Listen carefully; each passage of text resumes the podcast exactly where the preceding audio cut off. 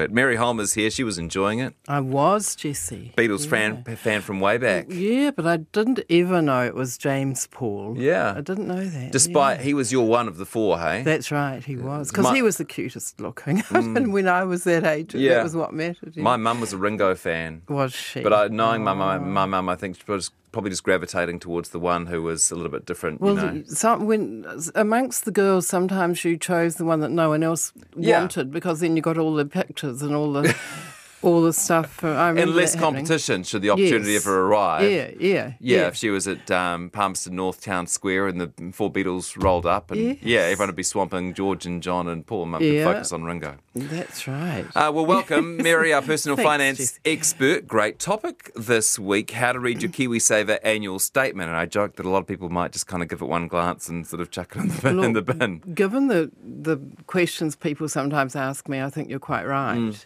You know, I think people are totally unaware of of what's going on in their KiwiSaver account, um, and. I'm just going to suggest people have a little bit of a closer look Mm-hmm. before they, because people should have been receiving them in the last um, during June, usually they come into people. Um, if you haven't got one, I think I'm right in saying this. If you haven't been with your current provider for a year, you don't get one. You don't get one until you've been there for your full July to June year. I think that's correct. Yeah, but. Um, there was a, the, there's one corner of that of that statement that I think is particularly interesting for people. I mean, probably most people look at the basic stuff like how much your account has grown over Yeah, the year, yeah. beginning and end balances, or in some cases how much it's gone down. And uh, in in the last year, there might have been some people whose balance has gone down. I think, um, although Last few months have been okay, haven't Th- they? they have. Yeah. This year's been a lot better, Yeah. but you know, possibly there was enough of a downturn in the in, from July to December last year. Mm-hmm. But um, and then you get you get the what return you've made, what fees you've paid, and all of that. But if you're between 18 and 65, there's I think a more interesting part of the statement, and that is that you're told how much money you you're on track to have at 65 and what that translates into into how much you can spend per week through your retirement from 65 to 90 um, Oh, that's a good innovation, isn't it? yeah that's been around for a little while but the, the, this is all sort of standard stuff that every KiwiSaver provider now by law has to mm-hmm. give you whereas in the past they tended to give you what they felt like giving you. Mm-hmm. But um, so that so this that's what I want to concentrate on this business of getting information and what what it means when it says at 65 we're projecting that you'll have 100,000 mm-hmm. or or whatever and that that'll translate into so many dollars per week that that you can spend um, from 65 to 90 as I say if you're listening to that or, or looking at that and thinking, oh, okay, what happens when I'm 90? I reckon it's fine to plan to spend your retirement savings to 90 because at 90, well, for one thing, unfortunately, not everyone will still be around, but those who are, a lot of them say at that age they only that New Zealand super is enough, but people just don't go out so much, and, and this is assuming you've got your own home, Yeah. mortgage free. That Don't need as much. Yeah, you don't. And if if you do want some more at that point, you can get a reverse mortgage. Mm. I think at that point, if you've got your own home, that's quite a good Mm. idea because it's not going to grow terribly much. Yeah. That that reverse mortgage loan because you're probably not going to be around for more than 10 years, say, Mm. after that. So, um, but it's interesting. The government has laid down rules on how these numbers are calculated for people so that you can't have one provider. It used to be providers could make their own calculations and different ones would um, choose make different assumptions, which which of course varied the results a whole lot. So the assumptions that every provider now has to make are will include First of all, that your pay is going to increase by 3.5% a year. And so we're talking employees here, really, basically. Uh, and people might look at that and say, oh, help, my pay doesn't grow by that much usually. It might have lately because inflation's been higher and so people's pays have been going up more. but generally speaking, a lot of people wouldn't be getting 3.5% extra every year. But you've got to remember that every now and then in, in most people's careers, they change jobs, and often they get quite a big pay rise when they change mm. jobs, and so that's sort of allowing for that. You know, yeah, ten percent every three years might be Yes, a little bit more easy easy to imagine. Easy, yes, and and you know, and even if you're only getting five percent over three years, then you go and get a new job that pays ten thousand mm. dollars more every now and then, okay. or or whatever. Yeah. Um, it also assumes that you're not going to take any saving suspensions. Um, i.e., stop putting money into KiwiSaver for a certain period. It assumes you're going to continue your current contributions right through to 65 and you're not going to make any withdrawals for first home or for any other reason. If, if you um, are in bad financial situation, you might make withdrawals, but it assumes none of that's going to happen and that you stay in the same fund. So it's kind of saying, assuming things continue on at the pace they're cu- currently going, and then use everyone, every provider's got to assume a sort of rate of return that you're going to get on your KiwiSaver um, fund, and that varies from 1.5% a year if you're in the very lowest risk defensive funds, up to 5.5% for the aggressive funds. The, the growth funds are 4.5. A lot of people think growth is the top risk level, mm. but defensive is where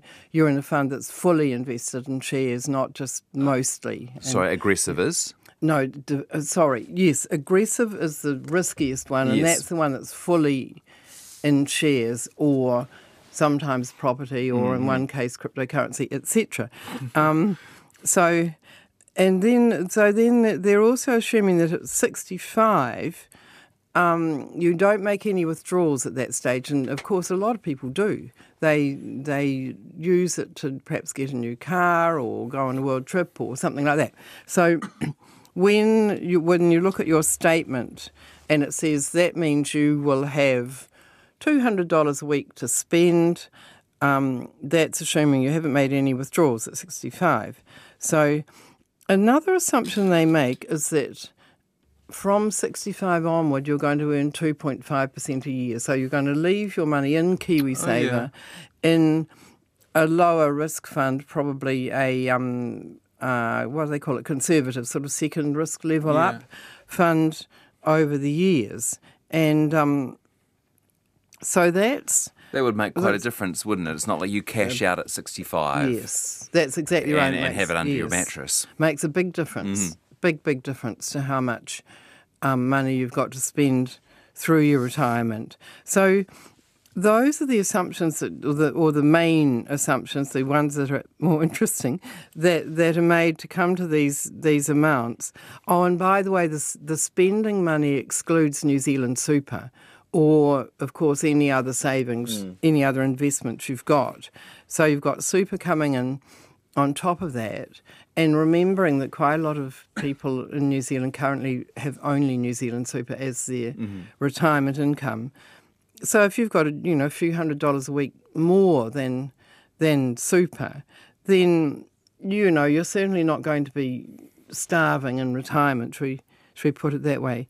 Um, now, if you look at look at the balance at 65 and look at the amount of spending you're going to have through retirement, and you think I quite like it to be more than that. There are several different ways you can do that. One is to increase your contributions. Um, obviously, really. And you can either, if you're an employee, you can go to your employer and, and increase your contribution from, say, 3% of your pay to 4 or 6% or whatever.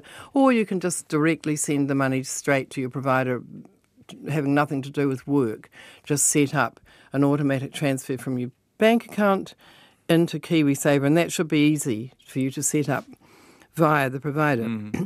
And if you want to see how much difference that would make, if you say, okay, if I'm going to put hundred more dollars a month in, there's on the the sorted KiwiSaver calculator. Um, is a pretty neat tool, and it just it's on the sorted.org.nz website. If you look at the KiwiSaver calculator, then you can put in your current position, and then you can say, okay, if I put in 100 more a month, how is that going to affect my balance at retirement? Excuse me.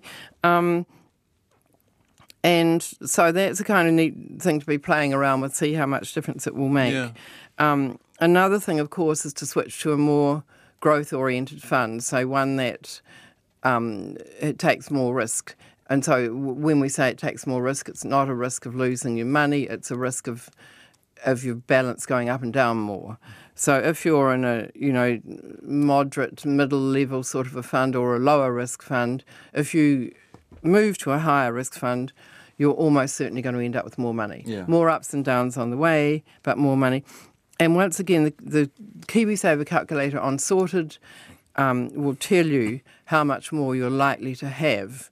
So you can play around with that. I, I really recommend playing around with that tool and having a look. Okay, if I move to um, a, a growth fund from a balanced fund, how much difference is that going to make?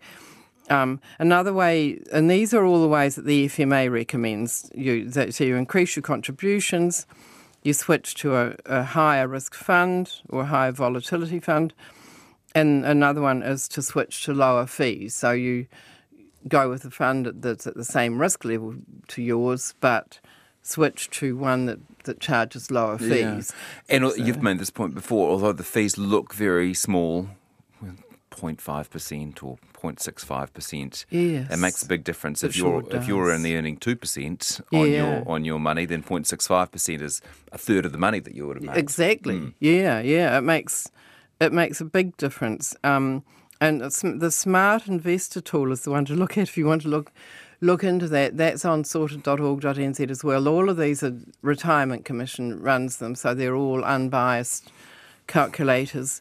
Um, that one on, on the Smart Investor tool, if you look at KiwiSaver there, you can have a look at all the different fees that the different funds at your risk level, what what they're charging, and find you can sort them on that on that tool by lowest fees first, and so you can have a look at your one. Your one might charge one percent, and you can see some that are only charging half a percent, and um, unlike most things in life where where generally speaking the more you pay the better you get you know on a pair of shoes or or, or, or, Yeah. or whatever. Um, that's not true with, with these funds and, and a lot of people still can't accept that but it really is true that the lower fee ones don't necessarily give you poorer performance. It's possible that Um, the higher fee ones, there is more work being done on your fund, There's- more warm yes. bodies making decisions and research Yes. and buying and selling on your behalf. not only possible but probable Yeah. yeah the one- However, yes. there is no sign in all the research that Mary has done Yeah. that somebody spending extra time on your fund will actually result in higher returns. Yeah, Do I have you right there? That yes, you do. Yeah, Mm. yeah. I mean, it's not just it's not really the research I've done. It's the research really people that really know what they're doing Mm. Have done on that, and and and that brings me to my point that um, FMA, Financial Markets Authority, says here's ways to get you a higher balance at retirement, increase your contributions, move to a more volatile, higher risk fund, switch to lower fees, but it doesn't say move to a fund with higher returns. And that's what a lot of people would think it should say. But the trouble is, the research keeps on saying the funds that performed well in one period don't necessarily perform well in the next period. And in fact, I was just looking at some new numbers that have come out from S&P Global, which is a American based, but they're mm. looking at, at returns all around the world, and they're top authority on this sort of thing. And once again, their data suggests that the ones that have performed well in the last period are less likely than average to perform well in the next period. It's not just random, it's not just that they as likely as anyone else to perform well or badly, they actually tend to perform worse than average. So actually, the worst Um, thing you can do is to pick a fund that has done well lately. Yeah, it's not a good idea. It, that does not mean, okay, I'll go for one that's performed badly because it's likely to do well in the next period. Because that kind of seems like logic would suggest that. Yeah. But it, it doesn't, it, it's just, it's random.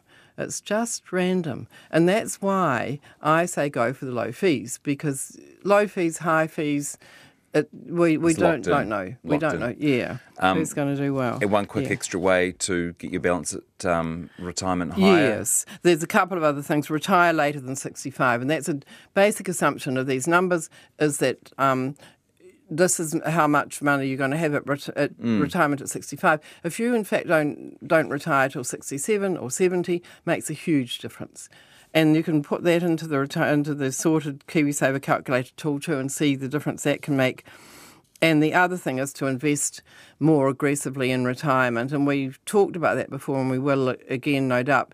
Uh, they're assuming you only make 2.5% in retirement. I'm saying for your longer term retirement money, money you're not going to spend for 10 years in retirement, put that in something that's going to bring you in a higher return. Mary Holm, great session. Thank you. It's a pleasure, Jesse. Uh, if you came in late, um, we're talking about how to read your KiwiSaver balance, in particular, how to work out how much money you'll have at 65 and what you can do to make that number higher. You can find this conversation on our podcasts page, uh, or you will be able to when we put it up.